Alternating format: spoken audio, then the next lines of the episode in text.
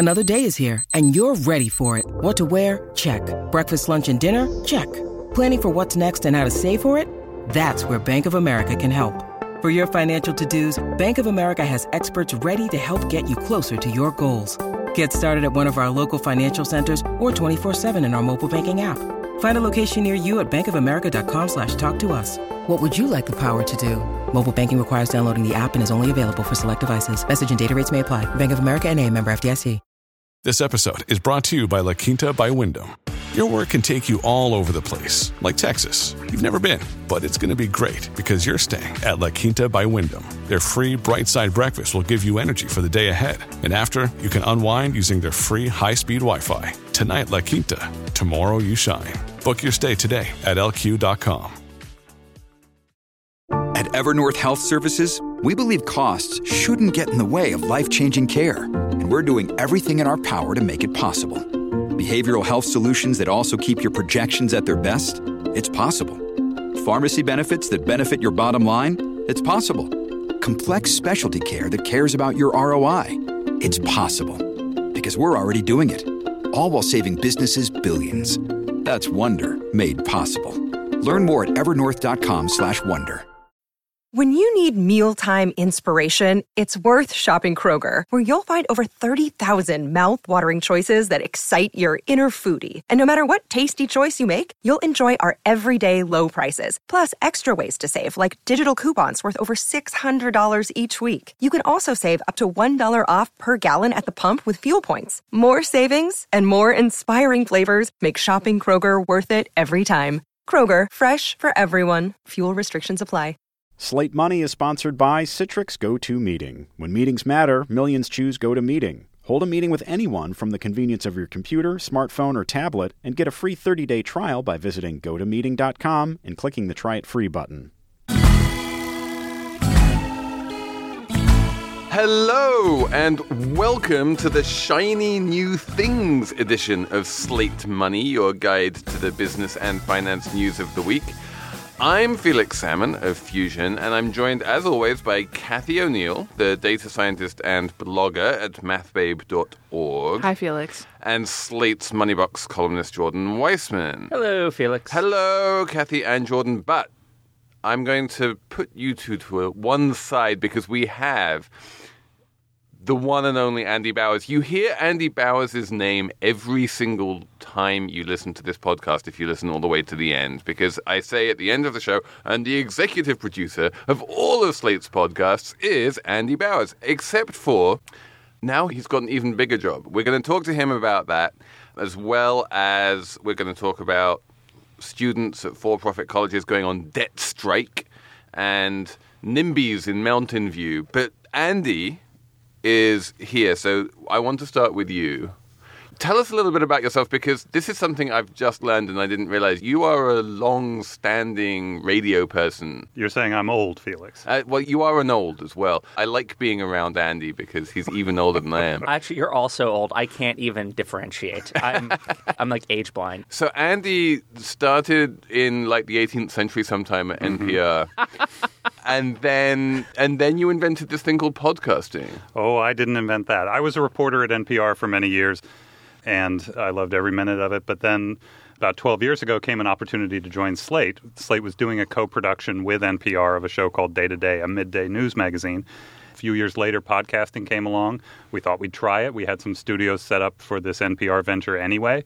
And Now- so, how did it start? What was the first Slate podcast? The first Slate podcast was me reading a Slate article out loud. We do that for Slate Plus now sometimes. Yes, we do. Like there's still like a little vestige of that. We've Mm-hmm. kept it. Bloomberg View does that. Mm-hmm. They, they have, I think, it's David Shipley who reads the editorials out loud so that Mike Bloomberg can listen to them while he's on his treadmill in the morning. I, I, I have no doubt that's the actual reasoning too. that like it's specifically for Mike Bloomberg. He can afford that.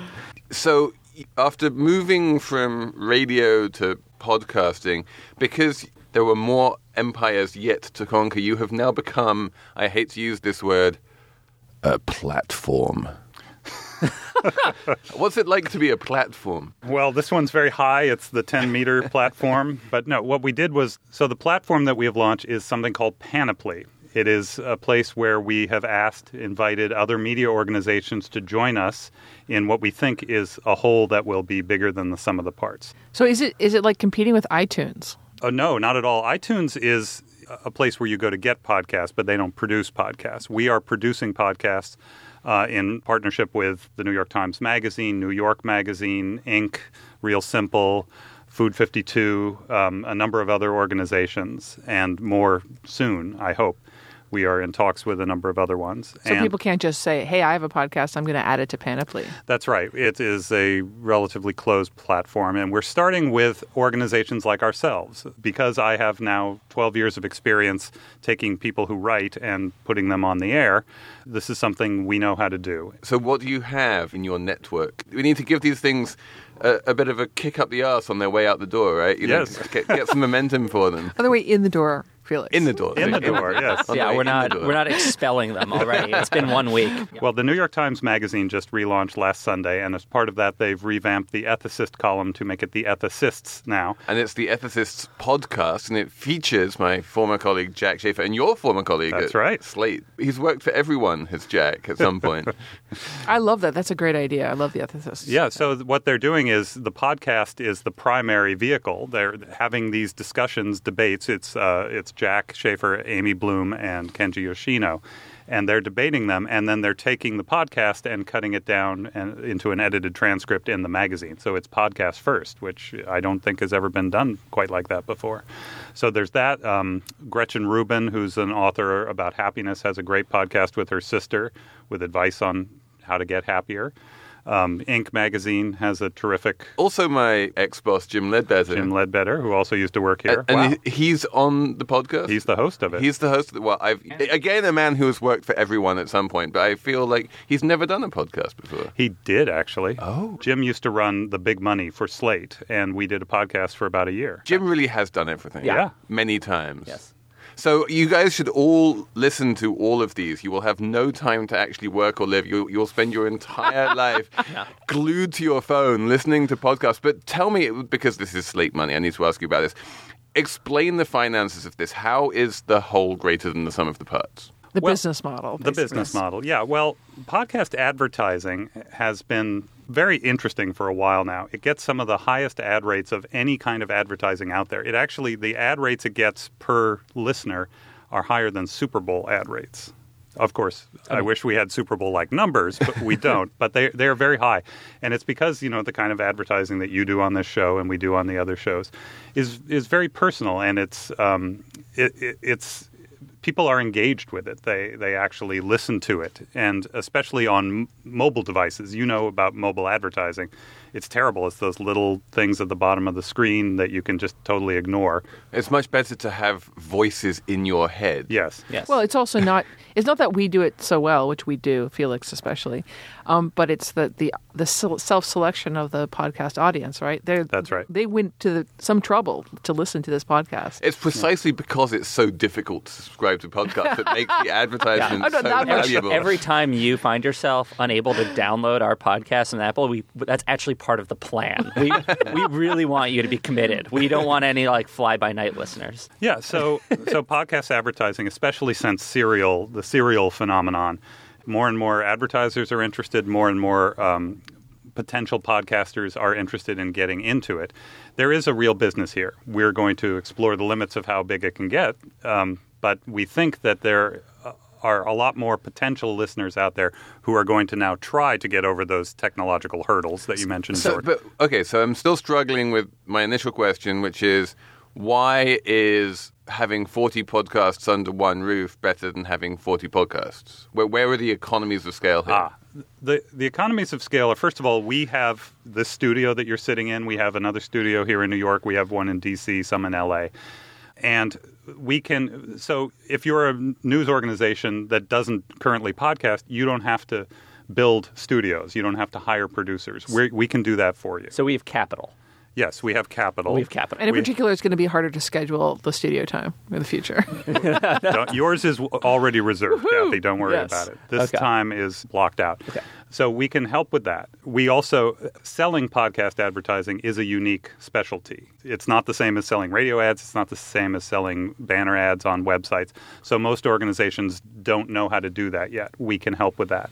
Uh, the third thing is cross promotion because you're going to be hearing on these shows promos for other shows that we think people would like if they like this show, like the Inc. podcast, for instance. If you like business related things, you might like that show as well. So we're hoping that each organization will bring in its own audience, and then that audience will jump in the pool, so to speak, from our platform and and sample what there is. so, a quick question: Is it like a combination of subscription and advertisement? Is there like a premium subscription to avoid advertisement? Yeah, do Slate Plus subscribers get to listen to all of these other podcasts without ads as well? No. Slate is one partner in Panoply. So Slate is doing its thing. Slate Plus will continue just as it is now with the Slate podcasts in there, in their ad free and longer forms.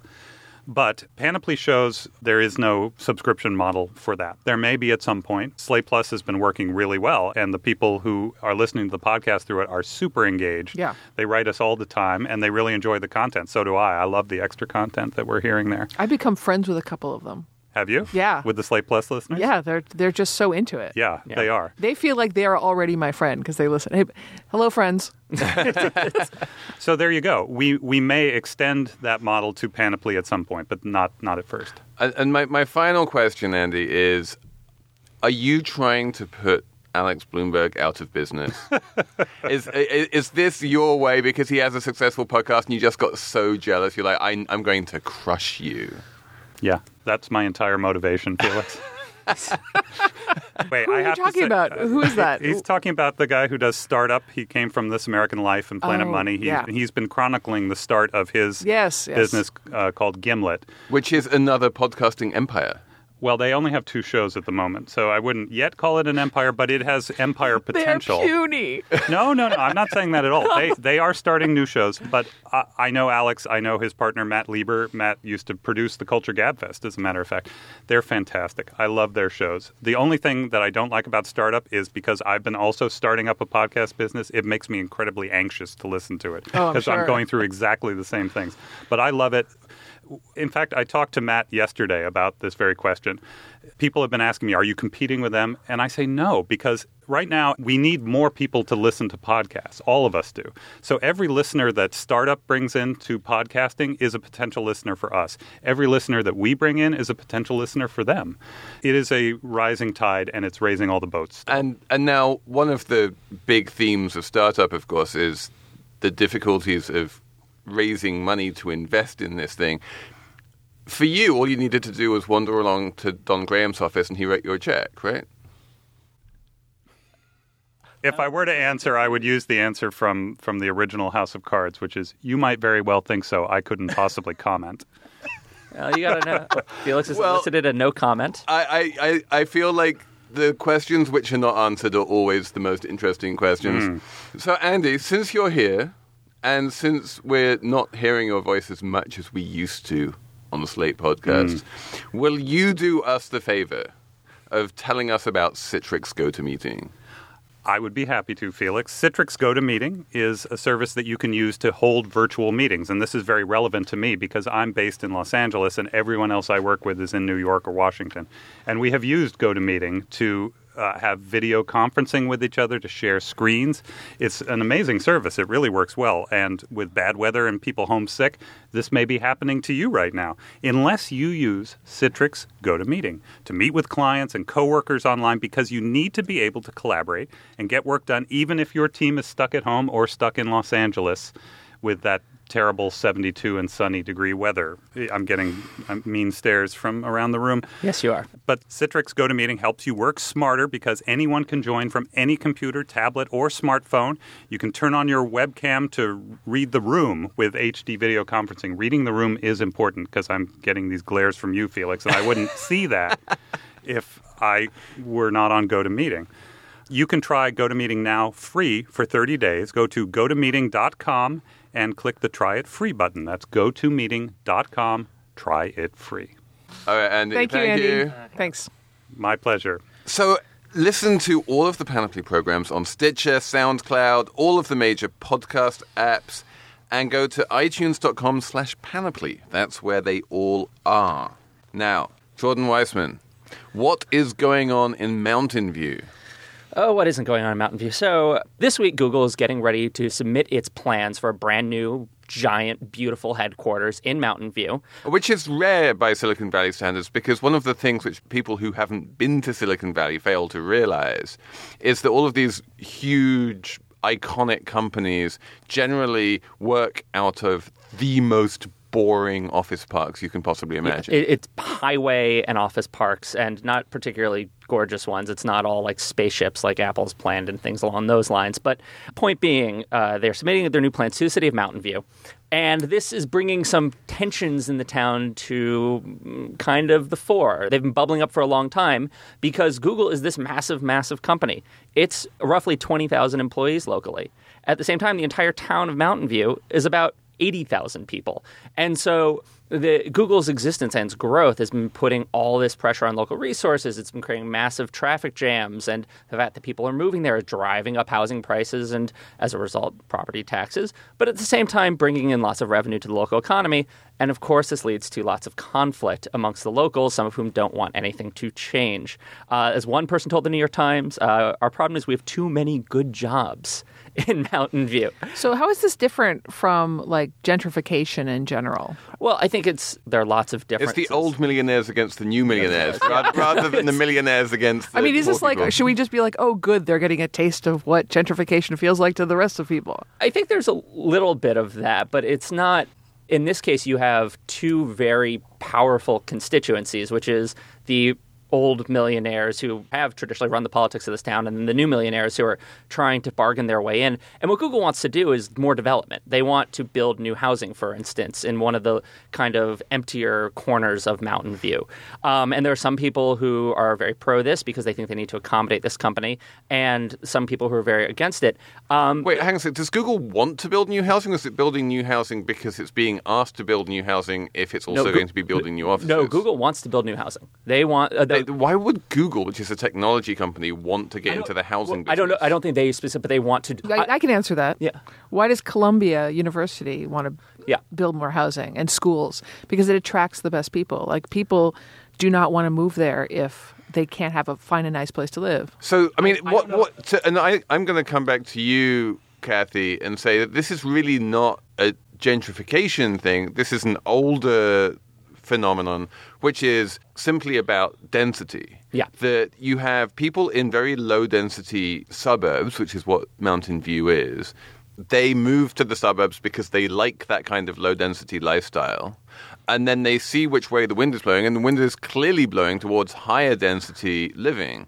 And they don't like that, even though higher density is nearly always a good thing. Yeah. So this is NIMBYism, right? It's not in my backyard. What, what is NIMBYism? It, it's a, not in my backyard. Ah. The idea is that you know it's okay if you develop somewhere, but I don't want you developing in my town. Uh, I don't want you developing down the block from me. If it's in a major city, it's if it's in San Francisco, it's oh well, we want there to be more housing, but I just don't want a giant skyscraper in the middle of you know my bucolic little neighborhood. Right. And the problem with NIMBYism is that on the one hand, we all like local control of where we live. We like to have a say in our in our communities. The problem is when every little local community has a say that basically a veto over development. There's no development. And this is a problem that you've seen throughout Silicon Valley in these rising housing prices. You have lots and lots of newly wealthy workers coming in and driving up the cost of housing because there's no new housing being built. In San Francisco, you see these protests where they're, you know, people are jumping on the Google bus and vomiting on the window.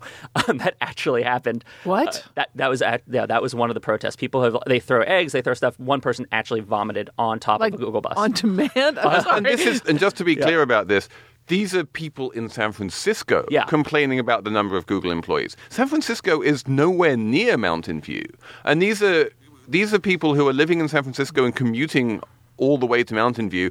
Google understands all of the worries about traffic. And so they are putting lots of people into a single bus rather than asking everyone to drive their own cars. The protesters in San Francisco are not jumping onto individual Google employees' cars, which cause much more congestion and emissions and all the rest of it. None of this stuff really makes sense. But, the, but basically, the solution to all of these problems is more density because then you can fit everyone in the same place. I'm going to say something that's not incredibly popular with wonks who wonks like high density. Policy types really like the idea of just build, build, build. I do sort of understand the impulse to fight against that because what you kind of end up with to some degree when that actually happens, right? When you actually just let the developers take over, you get neighborhoods that look like Murray Hill in New York. You get Condo Canyon on Second Avenue, just like high rise after high rise after high rise, and usually they're not particularly attractive because Like it's the Trump Towers. Yeah, yeah, exactly. On the far west side of New mm-hmm. York, because architectural, you know, aesthetics are not the thing that's front of mind for them, and so it can sort of leave a, a scar in the community in some ways. On the other hand, if you're worried about affordable housing, outside of trying to tinker with what developers have to build and percentage of affordable units versus luxury units and things that never really seem to work long term, there's no really better way to deal with it than letting development happen. And so there is this tension. And especially you have this tension in Northern California where, you know, you get ultra NIMBYs. You know, there's, there's this thing called NIMBYs, which is not in my backyard. And then you have bananas. A banana. A banana, You just say it like that, banana. A banana. Can I say banana? you can say banana. Thank you. banana. So a banana. bana- you know what a NIMBY is, but you don't know what a banana is. I don't know. A banana is build absolutely nothing anywhere near anything, which Wow. is more or less what you get in certainly bits of Marin and up towards Napa and places like that. You know, you could try and build a garden shed and you'll have protests outside your house. Okay, so San Francisco, the stories you hear about the protests in San Francisco are a very different flavor from what we're hearing about Mountain View, right? You you guys described the old millionaires versus new millionaires. Presumably, they could pick up, sell their more popular houses, and move to a, a new low density place. You hear in San Francisco, by contrast, about developers sort of kicking out old ladies who were on you know subsidized housing in order to build new stuff for Google engineers. I mean, it's a different scale. And I would say, by the way, Jordan, that the bad effects of things like gentrification are not ugly buildings so much as these populations that have been oh, kicked out. Well, no, I'm not talking about just gentrification, but I just mean un- uncontrolled development. Uncontrolled when, development, When, when yes. you allow that, you do get these again, just sort of stretches of. But as I was saying in the in the beginning, if you want Yeah. stretches of soulless architecture, just go to Mountain View right now. That's true. That's true. You, Uh, yeah, it's not. it it's not. really it can't be much worse. Yeah. it is so unbelievably boring. Yeah, this isn't like Frank Lloyd Wright houses that are about to be raised uh, to build a new office park. But you're right that there are differences. But I'm just saying, in terms of what's happening in San Francisco with low income communities uh, versus what's happening in places like Mountain View, I'm saying it does stem from a somewhat similar core problem, which is the inability to develop and the inability to make space for everybody. And so there are different symptoms, but I th- the symptoms express themselves differently depending on the specific town or city. But in some senses, we're talking about the same disease. Yeah, I mean, I, I do have some sympathy for the mountain viewers, and I understand that the numbers are such. Tell me if I'm wrong. I mean, you said some numbers at the beginning, but the numbers are such that they're worried that they're like their votes, the sort of the old school, the old guard mountain viewers, their votes will be outnumbered by the Google votes pretty soon if things keep going. Yeah, there was a comment along the lines of I think like the last election had 12,000 voters. So if 5,000 Google employees moved into new housing uh, near the Googleplex and decided to vote in local elections, they'd basically have an unbeatable block. Right, and that's gross. And But uh, you know, there's absolutely no reason to believe that Google employees will all vote the same way. This is one of the things about local politics. You know, it's idiosyncratic in a million, along a million different axes, and I can't imagine why. You know, these new Google employees are going to want anything different from the people who are already in Mountain View. like You- you special lanes for this Google buses. I don't know. I, I mean, I will say, I I don't think a place like Mountain View really has a better answer at this point, unless they want to deal with gridlock forever and traffic jams. I mean, they have to develop more and find ways to. They've made their bargain. They they have this giant company there. They're taking the tax dollars. It's not moving. They now need to adjust. Okay, important question: Is there actually a mountain in Mountain View, and can do you have a view of it if you're there? Uh, so there is no mountain in Mountain View because you can't have a view Oh, of a oh, mountain if- sure. if, you're, Okay, if you're on the mountain. Fair. but there are the hills, you know, Okay. between Mountain View and the Pacific Ocean, and you can see those. okay, great. Okay, so I think that's enough NIMBYism for one day. Cathy, Yeah. let's start getting political here with Okay. Good times. can't pay, won't pay. Yeah. Yeah. Um, some debt is immoral. That yeah, I'll start there. It's the A- technical term is odious Some debt. This debt is the thing is which exists. odious. that is a And if you're mission looking statement. for the most extreme kind of odious debt, you, you'd look no further than for-profit colleges like Corinthian colleges. We see. I would say the Talking most student- extreme kind of odious debt was the bilateral loans given to Saddam Hussein. But okay, you can Or maybe the um, because like- that's that's actually where the doctrine of odious debt comes from. Is, Okay. is is loans to dictators, and then does the democratic government who takes over from the evil dictator have to pay back those loans? Interesting. different segment. Different segment. we will come back to the doctrine. Of I feel like a, debt. a whole. I feel like we could do a whole episode titled "Odious Debt." Yeah. this that is would be interesting. But, but in the private sector, we Yeah. have these evil for-profit colleges. Evil for-profit colleges. Corinthian College. I- we need to. We need to have one disclaimer. oh, Slate is owned by Graham Holdings Company. Graham Holdings Company also owns Kaplan, which is a does own for-profit colleges. Anyway, but not Corinthian. no, not Corinthian colleges. No, no, no. That so weird. the Attorney General of California filed a complaint against Corinthian um, last spring or summer, claiming that it had all sorts of fraudulent practices and uh, consumer uh, fraud, and like, they were lying about how their students did in the job market. They were doing all sorts of evil things, and I know Jordan is itching to add I- something. We should probably start by saying exactly what Corinthian Colleges was, which it wasn't just another for-profit uh, college company. It was the biggest. One Bigger than University of I think even bigger than University of Phoenix at one point. It was hundred thousand plus students. It was.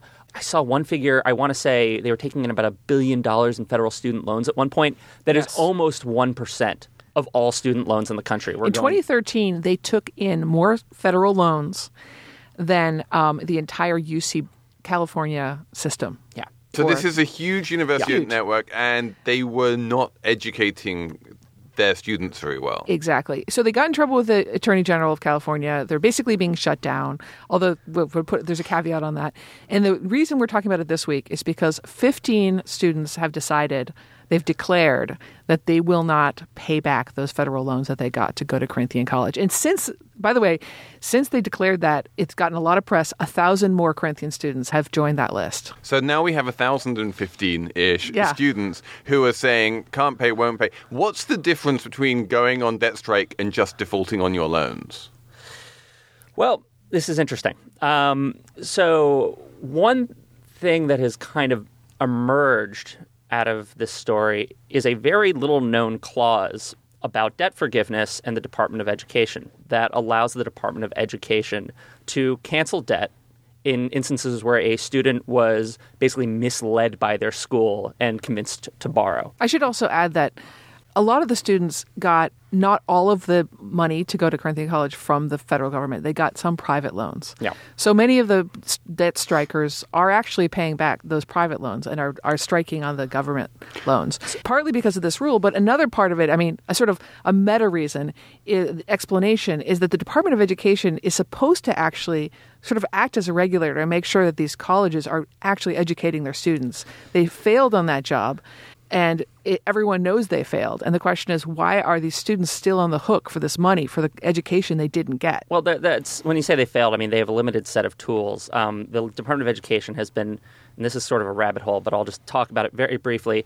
Has for several years now been trying to issue a tougher set of regulations that would require for-profit colleges to essentially shape up or lose access to federal funding. Um, it's called the Gainful Employment Rule. It says things like you can't graduate students with too much debt compared to their income. They have to have a certain percentage employed, more so than are now uh, required.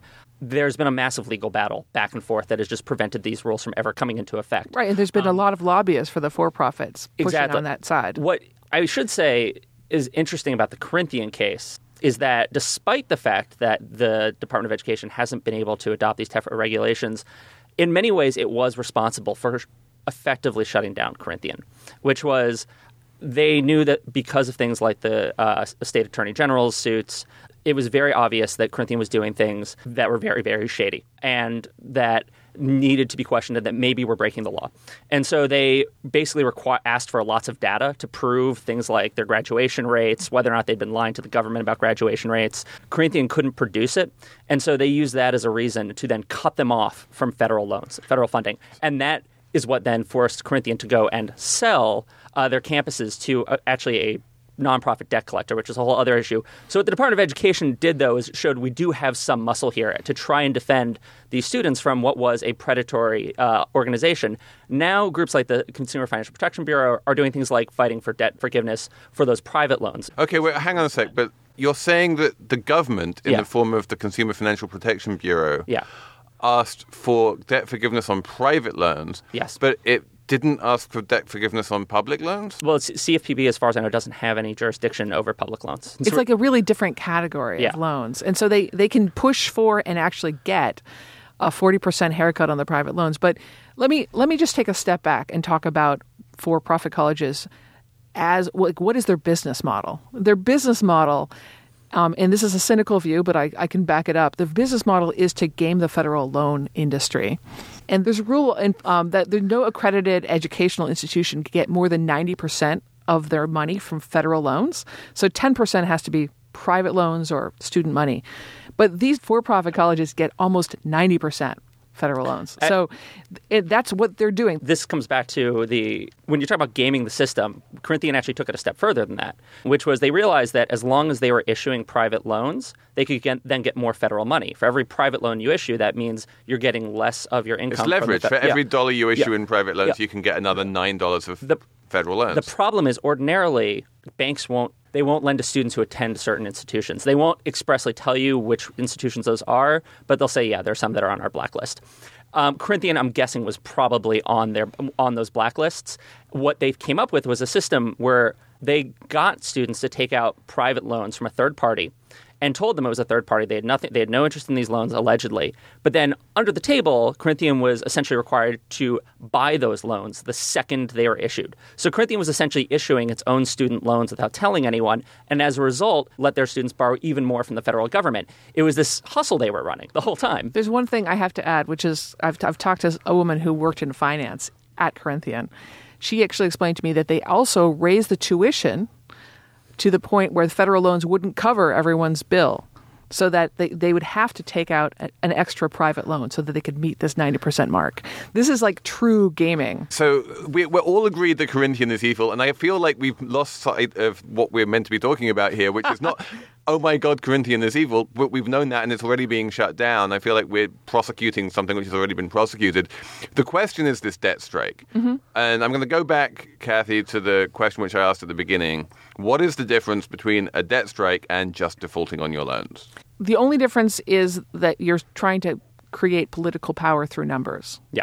That's the difference. And, and what political power do you have by defaulting on your loans? Well, the political power is we're talking about it right now. The press has been talking about it. Every, you know, everyone's covered this, and the idea is to put pressure on the Department of Education to use that rule that Jordan was discussing to actually say, you know what, this is odious debt. You shouldn't have to pay this back, and we're going to let you off the hook for this money. Yeah, and we should. The reason that this rule is now being talked about is because, um, among others, Senator Elizabeth Warren mentioned it in a letter to the Department of Education. Said, "Look, you have this power. Not a lot of people know about it, but this, if any time we wanted to exercise it." It's this because we all know Corinthians specifically Right. was an exceptionally awful case. Yes. Um, and I think that the reason uh, why the backstory Corinthian is important here is that the department's going to be very hesitant to exercise this rule because they're afraid of creating a precedent, Well, yeah, moral because hazard. Corinthian's not the only one, right? Yeah, there have been other problems. However, Corinthian was so bad, Yeah. and there's so much evidence of how awful it was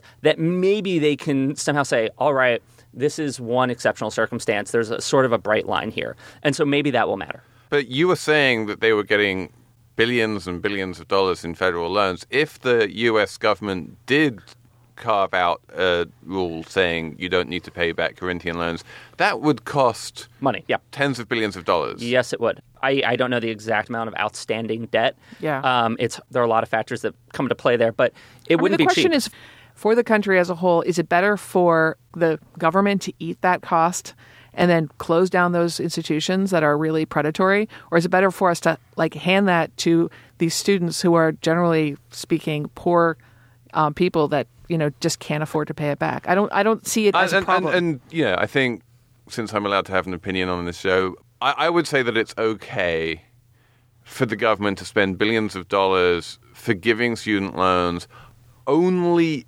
if at the same time they are shutting down that university. yeah. You can't retroactively forgive student loans and then say, but keep on educating people. We're going to keep on loaning people money to go to your school. Yeah. And it's kind of weird. It's not clear that they're really closing down, even though they've been sold to a, believe it or not, a, a debt collector. Yeah. It's not clear that the debt collector is actually closing down all the campuses. Yeah, I mean, when I when we're saying sh- closed down is sort of a shorthand, basically they forced the company into a cash crunch where they had to sell, They- they've been and sold they, off, and yeah. they negotiated a sort of uh, wrap up of the whole of, of the of liability and lots of other issues. But there sort are still the sale. students going to those campuses, getting slightly worthless degrees and taking out loans to do it. Yes. It's really sad. Okay. On that depressing note, I hope that one or two of you have a uplifting number to Nope, end not this at all. podcast. on Not even a on little bit. on a- I'm actually a little worried that you one of you has my number, so I'm going to go first. okay, go first. Oh, you better not. Five hundred and thirty-three million dollars. Nope. Go I for don't it. have that one. Okay. That, that's that's all Um, yours. So there was a jury that found against Apple. Ah, Um, Apple was um, basically violating three patents by a company called SmartFlash um, in its iTunes software. And you know, basically, it was just like Wilf. You know, it knew about it. The, the, the jury found that the Apple absolutely knew that it was violating these patents and just go ahead, went ahead and did it. And it was it's pretty big. It's a pretty big settlement, five hundred thirty three million dollars. But then I compared it to how much money Apple has offshore. Um, Apple can't use offshore money to pay this. It needs to use onshore money, Well, right? it could bring it onshore. Ah, that's They could probably well, they, could, they could probably issue a loan. listen, listen. mm, That would then be ta- anyway. just sorry. just to give you a, a sense of how big a dent this is going to make if they decided to bring stuff onshore. One over 300, one three hundredth of the uh, sort of extra cash they have lying around. So I don't know the extent to which this jury settlement is actually going to make them stop doing stuff. Well, like they're going to they're going to appeal it, and oftentimes with uh, patent cases, a jury, especially uh, in this part of Texas where a lot of these cases come through, juries often side with the plaintiff, and then the appeals court often says no, that was some BS. Um, so I, I, I don't really expect Apple to end up paying any of and and I'm going to jump in here and say this is an egregious, Yes. Egregious example of patent trollery at its worst. This patent was not held by anyone who actually invented anything, who by anyone who actually did anything. It was just a company which bought up some random patent and then started suing the biggest company they could find for as much money as they could imagine. It's a horrible, horrible, gruesome business, and it ought to be put an end to. And I, although I'm sure Apple can afford this, the plaintiff here who's won this money or been awarded this money is just truly, truly evil. yeah, Do I- we have a like topic about patent trolling? yeah, sure. Yeah, Uh, we will patent cover system? patent patent trolling is a good time. Um, Good good, job. it's, it's a good time. It's like the vulture funds of the uh, Silicon Valley world. I mean, it is. It's just like cojones. Like the whole industry just like runs on cojones. Anyway, sorry. Um, is it my turn? My Yes, turn for a it's number. your turn.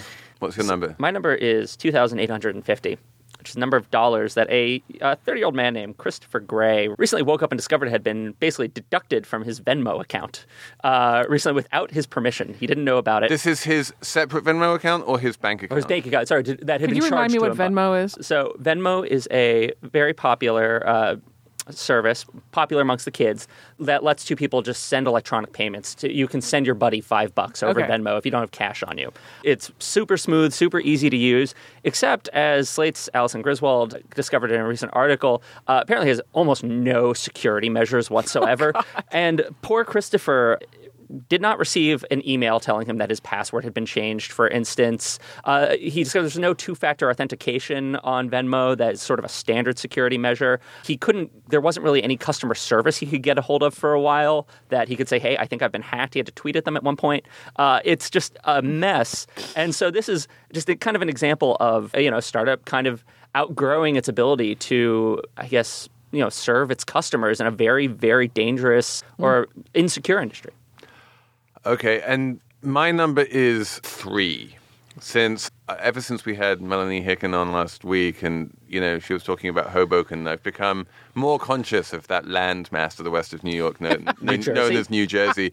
and I don't know if you've been reading the headlines about you know the way that somehow Exxon, which spent over a century polluting large chunks of New Jersey, was being sued by New Jersey for $8.9 million and seems to have settled for 250 million. There's all manner of sleazy stuff going on in New Jersey, but my number is three, Yeah.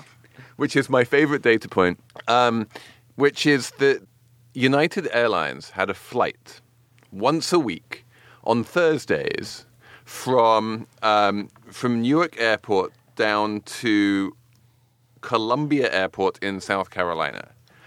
Only once a week. And then weirdly, there was also a once a week flight back from Columbia Airport in South Carolina to Newark Airport.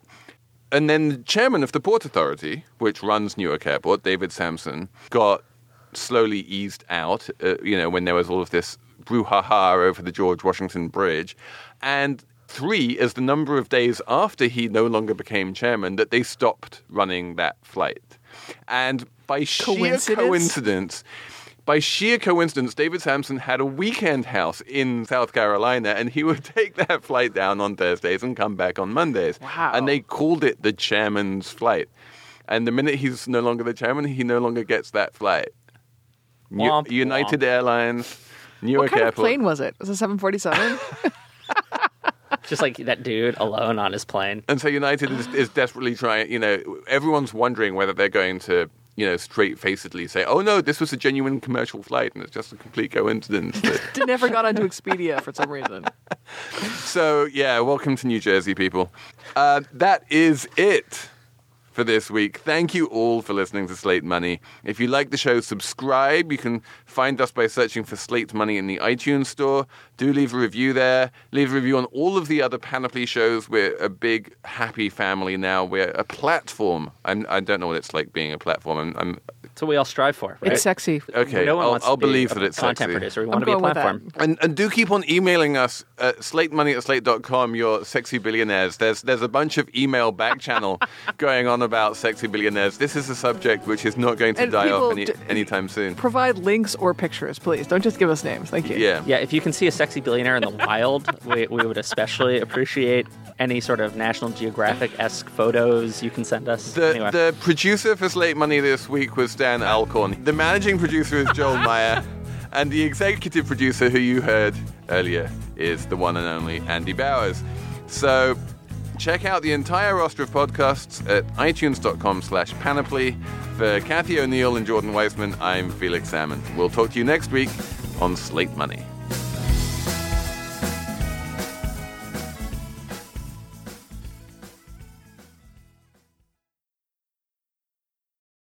Guys, it is Ryan. I'm not sure if you know this about me, but I'm a bit of a fun fanatic when I can. I like to work, but I like fun too. It's a thing. And now the truth is out there. I can tell you about my favorite place to have fun Chumba Casino. They have hundreds of social casino style games to choose from, with new games released each week. You can play for free anytime, anywhere. And each day brings a new chance to collect daily bonuses. So join me in the fun. Sign up now at chumbacasino.com. No purchase necessary. Group. Void were prohibited by law. See terms and conditions. 18 plus.